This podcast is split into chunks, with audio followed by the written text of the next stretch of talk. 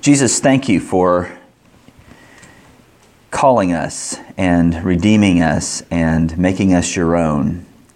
Thank you that we can trust you as our God and our King. Thank you that you, by your Spirit, have given us a book and a record of the history of what you've done and who you are and how you've operated in the world, how you operated through your church.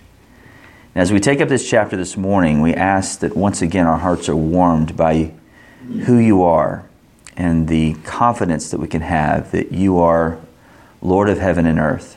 We thank you for all these things. Amen. Chapter 25 is where we pick up today. And um, last time we saw uh, Paul before Felix, and Felix uh, putting the kibosh on any hopes of him getting out of imprisonment to the tune of two years, where they'd have these little fireside chats. And ultimately, Felix was removed, and a new sheriff rolls into town named Festus. And he enters the scene as the new procurator of the Judean provinces. And we have very little in the way of information of who Festus is, uh, what, uh, what went on in his administration. We have really Luke's account here and a couple of snippets from Josephus. And that really highlights something. Christianity is, uh, at its core, a claim of historical facts. And Luke's account of this guy's administration is a historical presentation. It's a, it is what, a record of what we have of what the legal system was like in the first century under Roman rule. It's what we got. There's authority there from just the history of it. And so I think a lot of times we forget that Christianity is built upon history, actual reported history. It's not tripping on these, you know, rhetorical phrases and this mystical nonsense. It is a historical claim that's either verified or denied. And here we have this guy lived and died as a procurator of uh, Judea at this time. And the only record we have of him is Luke and a couple of snippets from Josephus, right? These are the historical records. This is the basis that historians would go to to study this period. So to deny the veracity of Scripture is to rip away history. So anyway, uh, I, one of the things that just drives me nuts, I'll just go is is the is the um, Eastern mysticism and its attraction to our culture. Like it's so profound to say, yes, it's like one hand clapping. What what does that mean? What? what? it was written. That is a statement by a monk puppeteer somewhere.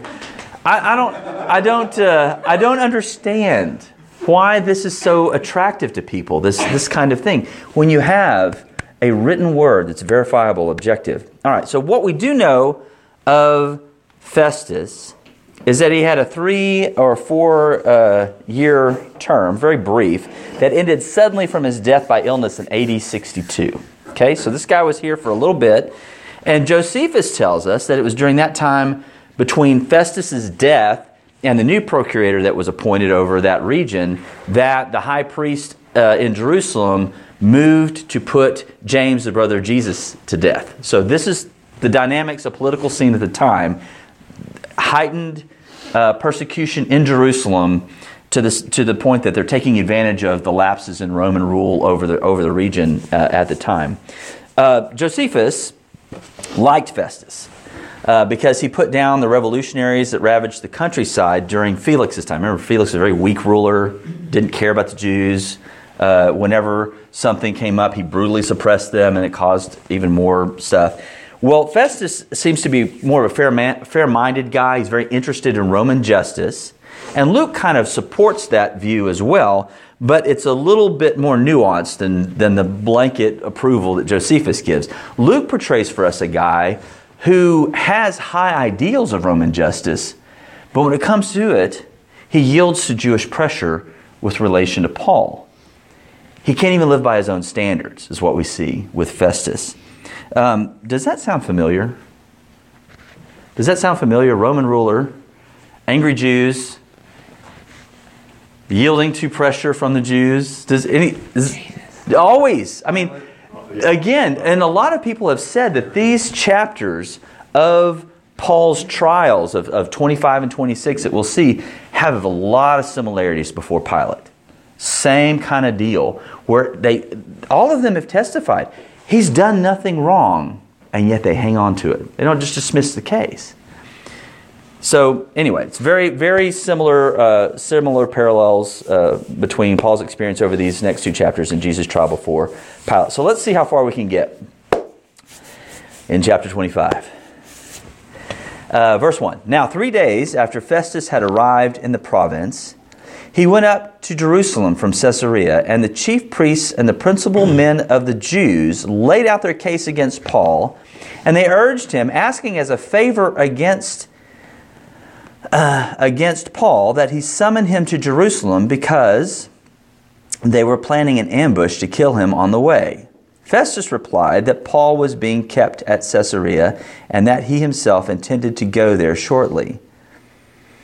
So, he said he, let the men of authority among you go down with me, and if there's anything wrong about the man, let them bring charges against him. All right, so the new guy comes on. Quite naturally, he wants to go to the cultural center of the, of, of the region, right, which is Jerusalem uh, he, he gets into Caesarea, and within three days, he's in Jerusalem meeting with the Jews. It was the administrative capital in Caesarea, so he's traveling to Jerusalem. He's very hands on, wants to get stuff done. What does that tell you about Festus versus Felix? What does it tell you? Felix was not that way. No. Like the procrastinator. He was a procrastinator. He's more proactive. He's more uh, Felix, uh, Festus is more proactive. Felix is more reactive. Uh, yes, I think that's I think that's a valid assessment. Uh, and what you know, you get in with the new procurator as a Jewish leader.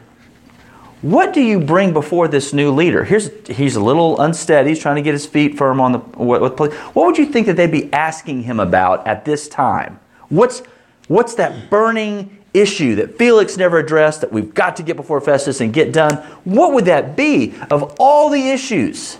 Paul. Paul? really? Is he that much of a threat? I mean, can you imagine for two years, uh, Felix, I just, he just got to kill Paul. Just, he's over the corner, just his nose bleeding, and the high priest is doing that. For two years, we've been waiting to see the blood of Paul, you know, and, and they get Festus, and this is the thing they bring up. Not, hey, can we not slaughter our people anytime they get a little angry? Not, can we get a little bit more funds to help with the roads? You know? Can we get a little bit more military here to keep the peace?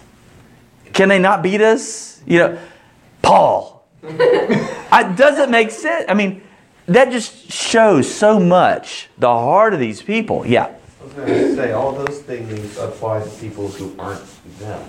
They're probably not going to be beaten in the streets by Roman soldiers because they're actual have standing with the people and that would right. make the rioters more angry. Right. Paul threatens their power. Yep. I think that's a good point. That's a good point. He threatens their power. All right. So, uh, what is what is uh, Festus' uh, response here? Um, the, what are they asking, first of all? What is their request to him? Paul and do what? What do they want? He's in Caesarea. We just want to talk. We just want to talk to him here. Can we move it here? That sounds very non threatening, doesn't it? How far is it Suspiciously between, not do you know? threatening. I don't know. Maybe maybe 20 miles or so. Is it, you know, a day and a half as the crow flies. I don't know how long it is, but but it's a lot. It's a lot. You know, it's not a big deal apparently. I mean, he goes right down there to do it. But what's the issue? The heart of Roman administration in the area versus where? Our turf, right? Bring him to Jerusalem. Now, why would they want to do that? I mean, we know the motive. Luke gives us the motive. Who's involved in this? Have we seen this before? The plot to kill him on the on the trip. right? Who's directly involved this time? The chief priests. The, the leaders. Before it was the 40 guys that swore not to eat or drink. Of course, we don't hear about those guys because they're probably are dead now. Uh, the 40 guys who took an oath not to eat or drink until Paul was dead, they're not involved in this. This is the lead, this is the the movers and shakers in Jerusalem want Paul dead. That's a significant threat. And so for them to get him here, to get him in Jerusalem, means he's hosed, right? So that's the thing. Does Festus know this? Nope. Does Festus know? He probably didn't even know about the previous plot. So what's his motive for keeping him in Caesarea? He denies it ultimately. So what is it? What is his motive for keeping them in Caesarea? What do you think? I think it's like, I'm in charge here. You Control. play, you play by my rules. Yeah, I think you're right. If you have a problem, you come, you, you, you come where you're supposed to. This is a Roman issue. This is my this is my case. Put his foot down. He's putting his foot down, but he's doing it very diplomatically. Uh, the other thing is, who wants to stay in Jerusalem for a trial? I mean, really.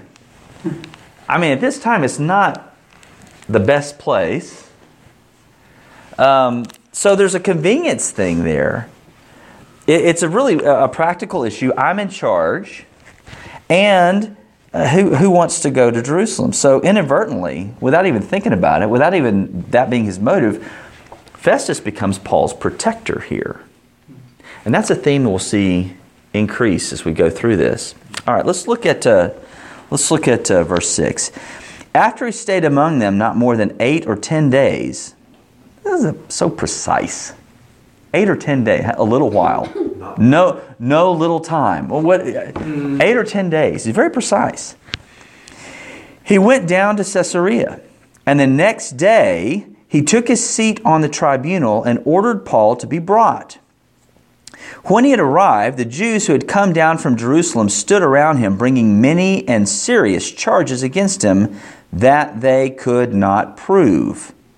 Paul argued in his defense Neither against the law of the Jews, nor against the temple, nor against Caesar have I committed any offense. But Festus, wishing to do the Jews a favor, said to Paul, Do you wish to go up to Jerusalem and there be tried on these charges before me? But Paul said, I am standing before Caesar's tribunal, where I ought to be tried.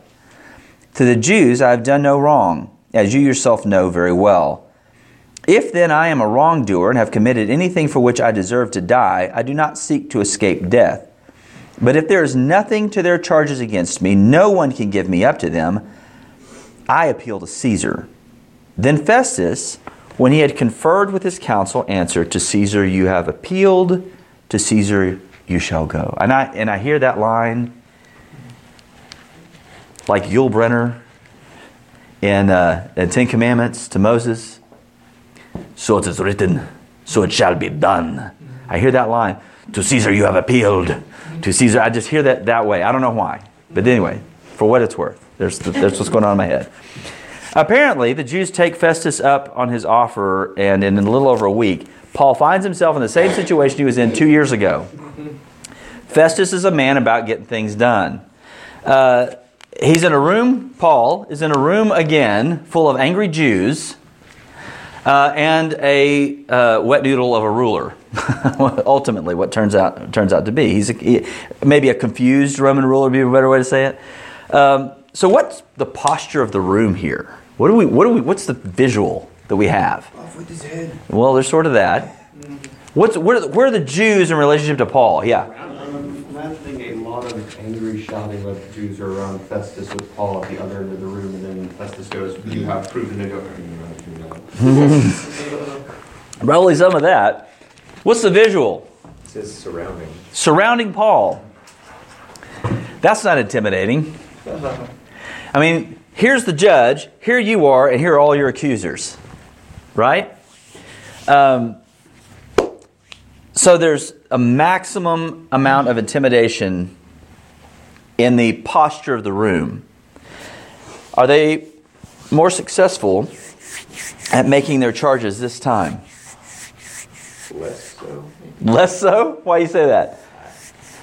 What does it say? Paul doesn't even have to give a defense this time. He's like, Yeah. the, it's a, Well, it's what, what Luke's recorded. well, yeah. What are the char- incidentally? That's a good point. What are the charges? It just says many. Many. Serious. Sorry. Do we know what they are? Do, can we can we can we, We tease assume out? They're the same ones as before. Okay, and why can we assume that?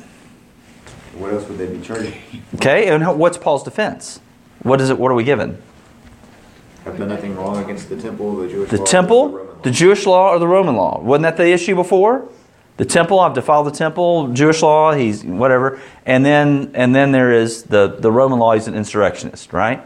So Paul is denying those charges again. Same thing. Um, it was, and he's emphatically saying that he did not break any law, including that of Caesar. And that's the charge that keeps him in front of the Roman tribunal, which is where he wants to stay. right? Dealt with these jokers before. The best chance I've got at justice is with the Romans. So we're going to hang out there. So, what's your impression of where Festus stands on these issues? He just wants to put, push it off onto somebody else. He wants to get it done. Does he feel confident in his understanding of the issues at hand to get it done? No. This is a very thorny issue for him, isn't it? He knows Paul is innocent. I mean, in the statement, they made charges that they could not prove, means he's innocent. What should he have done? Let him go. You're free to go. But he didn't want the uprising. that yes. He's a new guy coming in. He knows the history of the area. They're already agitated by the Romans with Felix. What does Paul? What does Luke say that Festus is wanting to do here? He asks Paul. Do him a favor. He wants to do the Jews a favor, so he asks Paul. Right. And how does he? How does he? What is the content of that question? Go ahead. Well, I, I think he, he knew, at this point, he had to know Paul was a Roman citizen. Right. and That's why. That's why he's there. He's there. And so he knows he can't really force him to go to Jerusalem and he sees the whole situation, but he, he sees all the people uprising against Paul and doesn't want to have the same problems Felix did. Right. So he's like, well, if this guy will go along quietly and whatever happens, happens, that might make my life easier. How did he? He seems to tr- be trying to split the baby here. Yeah. Come to Jerusalem, and then you can be heard before me. He has be tried on these charges before me. It'll still be a Roman thing, but hey, we'll just be on their turf. Well, what's wrong with that? Paul's like, we're, we're already here. Why do we need to go over there? There is that procedural issue. What else?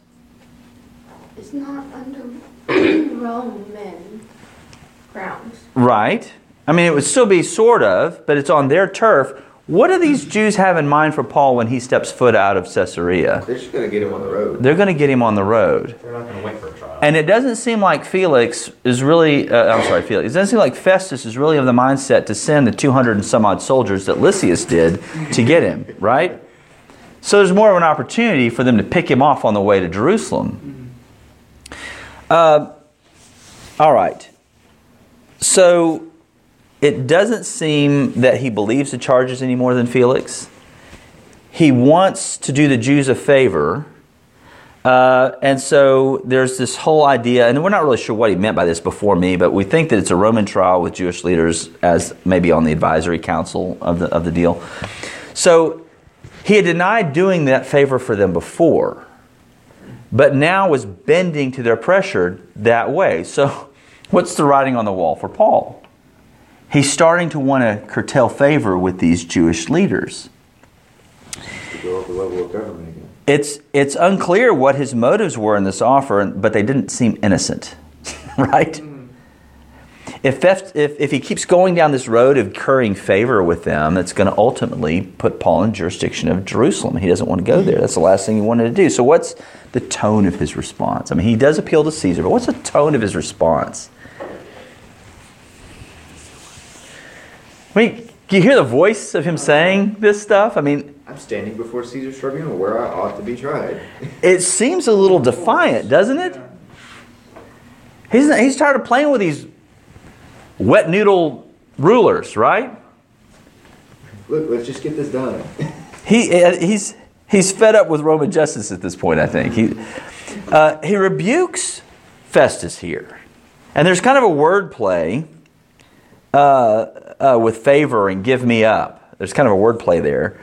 Uh, he says, as you yourself know very well, you know, the implication, you spineless ninny, you know, or, or, there's, and then he says the word play between favor and give me up in the original text. Um, some, have, some have translated that part of it as, you want to grant a favor to the Jews by granting me to them. Is the way that some people translate that. So he knows the, the game and, and that any hope is lost if he's turned over the Jews. It was only through the Roman tribunal that they had any chance of justice. And now we see Festus leaning that way, going toward handing Paul over to the Jews.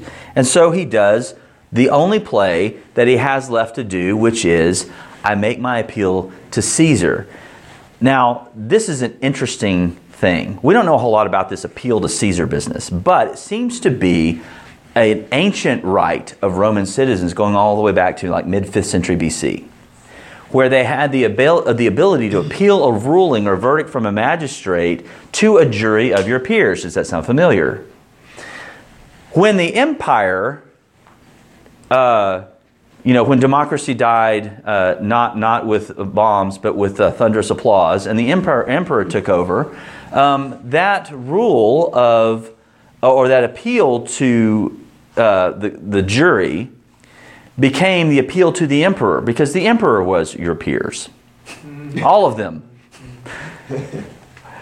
I don't know how significant that right was after that was the appeal, but that that's the way it went. So the emperor, it was the appeal to the emperor was based on uh, a, a, bad ruling or a, a ruling you disagreed with as a Roman citizen with a magistrate. Now, what's the issue here? Has there been a ruling? No, there's been no ruling. The other thing is, if it's a clear area of legal precedent and there's really no question what the law is on the issue, then the magistrate, the procurator here, could say, no, we're not doing that. It's clear. You're not getting that appeal to Caesar. But when he's uncertain about what the status of the law is, he can grant. He does. He's, it's really an absolute right in that in that situation, and that's what we have here. He doesn't always do it. He understands it to be an area of Jewish law, Jewish religious stuff, but it's not a Roman thing. But what do you do with that when he's a Roman citizen? So there's some. It's it's a uh, it's a new area of uh, of precedent that needs to be set here in Roman law, and lawyers will be salivating over this. But we have Paul, and he's not really interested in the legal issue as much as he is. Number one, staying alive, and number two, well, maybe Getting to Rome. getting to Rome because that's where he's supposed to be. So he makes his appeal to Caesar. Um, all right. So, after a brief consult with his advisors, uh, Festus acknowledges Pa- Paul's right and ratifies that appeal. Now, who's the Caesar at this time? Nero.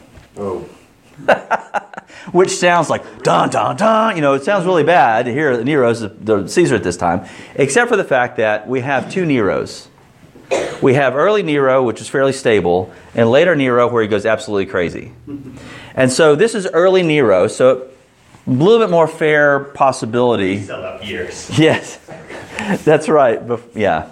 Anyway, so we have Paul. So everybody thinks, oh, Paul must have been beheaded by Nero. We don't know because at that time, it's not real sure, you know, where th- that that was a foregone conclusion in this situation because of the, the status of Nero's rule. Um,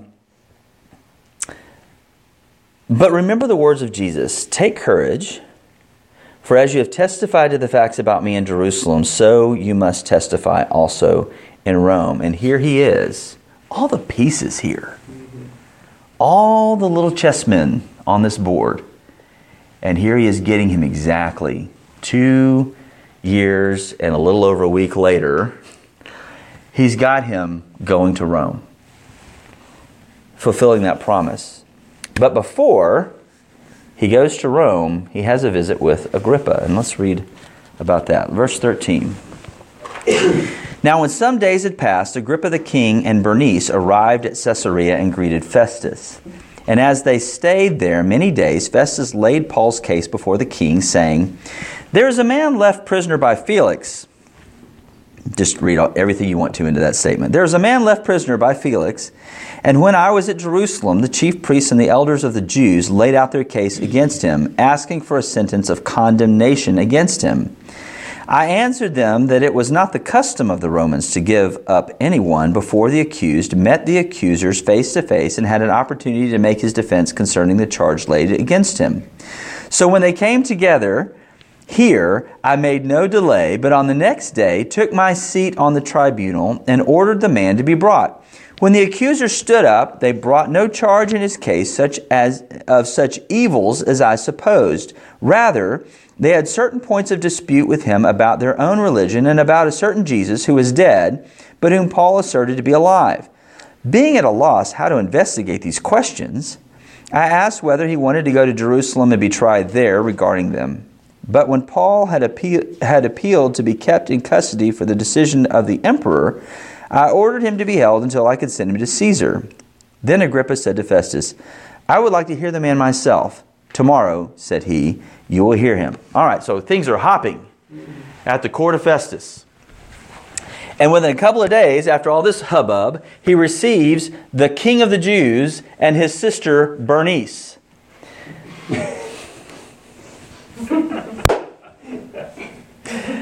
Curious thing about Agrippa II. he was the grandson of Herod the Great. He was reared in Rome, and he traded a small kingdom that he had inherited from his uncle for greater lands to be somewhat ruler, ruler sharing with the Romans. Uh, that in, that included at the very end of uh, well later on in it that included parts of the Sea of Galilee, Caesarea Philippi, and some some other areas. By and large, his entire reign as king of the Jews was over Gentiles. He didn't have Judea or Samaria. He didn't have Jerusalem. But he had a little bit of that area, and he comes to visit um, Festus as kind of a, you know, just thinking he'd say hi, and here he is thrown into a Jewish thing. Uh, his sister, also interesting character. Um, I don't want to get into too detail, too detailed about that. There, there are a lot of scandalous rumors about their relationship, uh, and she was known to be, I think, the Jewish Cleopatra. Does that okay? This, this is the kind of people that we're going to be. Paul will be testifying in front of in chapter twenty-six. The brother and the sister? Hmm. Yeah. Mm-hmm. Okay. Yeah. And so ultimately, Bernice um, goes to uh, Rome and uh, she has an, a, a, a, scandalous affair with uh, Titus, who was the son of the emperor Vespasian, right? And Vespasian, uh, Titus would have married her, except it was very socially um, frowned upon to marry a Jewess. So he didn't, and when he became emperor, he had to put away the relationship. So she, this is this is the this is the character of the people that are sitting in judgment over Paul the apostle. Okay, this is what he's looking at. This is where he is. Um, all right. He was considered to be king of the Jews because he could appoint the high priest. Um, he had uh, certain power over certain things dealing with uh, with with the Jews, but mainly Samaria uh, uh, and and Judea were maintained by Roman procurators for obvious reasons. I mean, it's a troubled area. You don't want to give it over to some Yahoo. So the Romans had had granted uh, Agrippa II the vestments, uh, the ceremonial vestments of the high priest on the Day of Atonement. This man wears the high priest garments for the Day of Atonement with his sister sitting right next to him. So Luke paints all this for us by just saying these are the two people. People go, oh, you know, this is a shocker. Well, I was going to do a comparison, but I probably shouldn't. Okay. All right. So this is these are the rulers, and and and so we're setting the stage. Luke sets the stage uh, for the, the the the speech that Paul gives here, which is kind of the climactic speech of all of his defense before the Jews, and he he ends up giving this speech before Roman rulers and the king, the supposed king of the Jews, which is a huge deal. But we'll deal with that uh, next week, Lord willing, and the creek don't rise. So let's look at um, what, what reason would Festus have to give this case to Agrippa. Why would he bring this? Why would he say, hey, come check this out? He's got knowledge over Jewish issues. He has knowledge over Jewish issues. Sort of. Sort of. Well, supposedly. I mean, he is king of the Jews, Yeah. right? Should. He should. Why did it not go straight to Caesar when he made the appeal to Caesar? Why did they make a pit stop with? Well, The next paragraph explains. yeah, he, he had, yeah. Agrippa came there, right? Agrippa came there, and it was within three days that Paul had made his appeal. He was making arrangements for him to go, and so they had the, the So it's not a judgment one. It's just he wants to listen. right. He wants to listen, and he's got to he's got to give a report to Caesar. So Agrippa didn't come for this purpose. No. He was just there for a visit. He got swept up into the deal. Into the chaos. Festus is the new leader. He thought he was just going to be feasting and dancing, Yeah. but here he is dealing with a judicial issue. He needs to he needs to formulate a written report to Caesar on this issue, and he's got no idea what to do because he doesn't understand the issues. And you kind of see that by how he describes the issues, right? Um, do we get any new information from Festus relaying of information to Agrippa? Is there anything new that Festus tells us about this? Well, it does tell you why he sort of dismissed the charges of the priest. It was because it wasn't over actual legal matters. Okay. over, From his point of view, differences in a religion that he does not hold. Right, right. And- He So didn't know it there was going to be that petty. Yeah. Yeah. Like, Hey, like, I thought this. I thought these were going to be. Yeah, this is no these are no these are not the these are not the charges that I expected, uh-huh. right? Is what he's saying. I expected insurrection, I expected, you know, heads on pikes, all kinds of stuff from this guy from the way they're painting him, and there's none of that.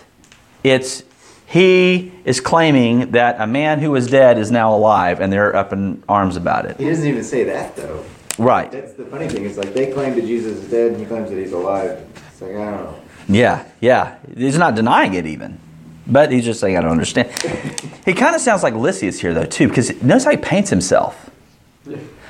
What was the request that they made to him?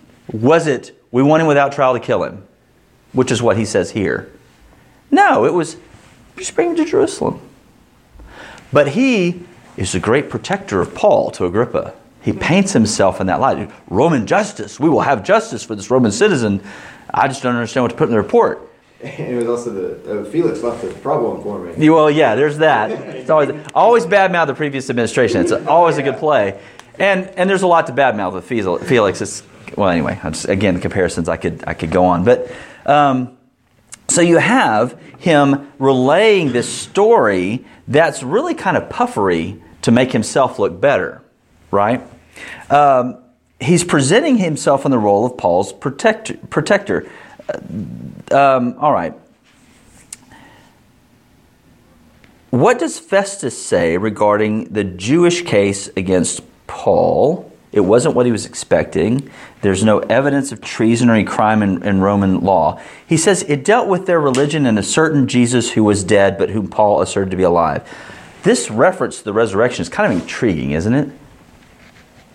I mean, doesn't it kind of display this really inability to comprehend the concept of resurrection to in the pagan mind? He just says he's dead, says he's alive. What does that, you know, what does that mean? He gives no other uh, indication that he understands what's going on. And that's the point. Festus really isn't competent to hear this case. He, he doesn't understand the issues Literally doesn't even know how to explain it to Caesar. and doesn't know how to explain to Caesar, doesn't know how to explain to Agrippa. So why continue it then? I mean, if there's nothing clear under Roman law that he's violated, why continue it? Because he's going to have an uprising if he dismisses it. And that's where we see the failing of Festus. You have all these ideals, all this commitment to Roman justice, and he fails when it counts right here. Um, he's seeking to Jew, do the Jews a favor. And here we see he doesn't live up to his own standards. The, Paul and the Christians were not guilty of any crime against the state. And Agrippa's response to this is very courteous to the new procurator that he would like to hear Paul's kid. No, he didn't. He had no interest in this. I would like to hear the man speak. I mean, you hear the flat delivery of that line. Um, and Festus, of course, being a man of action, sure, you take it. We'll, we'll get him tomorrow. We, you're going to hear this guy. All right, so this is, I think, hilarious, this next section. Look at verse 23. I know we have a few minutes. Okay, verse 23. So on the next day, Agrippa and Bernice, just let that lie. Mm-hmm. So on the next day, Agrippa and Bernice came with a great pomp. Great pomp. And they entered the audience, the audience hall with the military tribunes and the prominent men of the city. Then, at the command of Festus, Paul was brought in. And Festus said, King Agrippa and all who are present with us, you see this man about whom the whole Jewish people petitioned me, both in Jerusalem and here, shouting that he ought not to live any longer. But I found that he had done nothing deserving death. And as he himself appealed to the emperor, I decided to go ahead and send him. But I have nothing definite to write to my Lord about him. Therefore, I have brought him before you all, and especially before you, King Agrippa, so that after, pass that buck, Bubba, after we have examined him, I may have something to write. For it seems to me unreasonable in sending a prisoner not to indicate the charges against him. we got to come up with something. Picture the scene. Great pomp. Great pomp. Picture the I doors picture the of Hunger I'm Games. here. The Hunger Games with the thing and all. Yeah. Oh my gosh. Yeah. Great pomp. All these people come in. All these people come in. And Festus is there at the procurator's seat, and the king Agrippa, king of the Jews, is next to him, and Bernice. and they're going to find justice here because they're honorable people. We're all all honorable men. Helping him write his essay. Yeah. I need help writing my essay to the emperor. Awesome. Awesome. He Gets out those little index cards and starts doing the thing. Anyway, so this is the scene.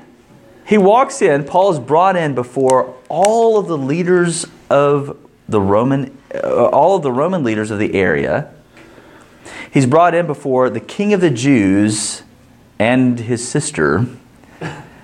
And here he is. The last speech we get from Paul in this setting regarding the relationship of Christianity to Judaism, relating to the truth of the resurrection. And I got to wonder, I mean, it's an interesting discussion you see with King Agrippa in chapter 26. It really is fascinating. And we'll get to it next week because, you know, it's late. The hour's late. He presents it, though, as if the whole thing was an unnecessary appeal. Paul, I didn't find anything wrong with you. But since you appealed to Caesar, let's go to Caesar. Right? Now I'm gonna write something. Yeah. Yeah, now now you've made me oh, okay. Now you've made me write something. All right. So, like I said earlier, the, the, the, the, speech from Paul pulls back to the defense he gave to the crowd in chapter 22 before the Sanhedrin and the other Roman procurators. And it's this final statement on the Christian position in relation to Judaism. Judaism. So, it's also that climactic uh, uh, scene where Paul bears witness to Christ before not only the gathered Roman rulers, but before the Jewish king. And it, and it harkens back to the words of Christ. Take courage, for as you have testified the facts about me in Jerusalem, so you must testify also in Rome. Proverbs 21:1 says this The king's heart is a stream of water in the hand of the Lord. He turns it wherever he will. And all of these people that are in this room think they're there at their own volition, or at least the volition of the king and the, and the, and the procurator, to render judgment or to d- give help to the procurator about how to charge this man. And yet, they're all there because of the sovereign will of the King of heaven and earth, Christ, who, will, who has put his person in position there to bear testimony about himself. That's clearly displayed here. I move the heart of the king like a waterway. If he's got that power over kings and emperors, how much more me, you, and the relative you would like to see come to Christ? The one you're praying for. How much more can we trust him that he is in control? All right, let's pray. Father, thank you for this time. Thank you for your word. Thank you that we can trust you and that you are creator, and king over all. And as Spurgeon said, there's not a spray of the ocean that is not uh, according to your providence and your command. And there is not a, an area on the planet, an inch, where King Jesus has not claimed, that is mine. And so we're very confident in who you are, and that even though the life that we live may look chaotic around us, we know that because of the work that is finished in Christ, we are at peace with you and we are traveling to the city of God and leaving the city of man. Lord, would you make us effective tools to take as many with us out of the city of man as we travel? Would you grant others the mercy that you've shown to us? We pray for all these things in Christ's name. Amen.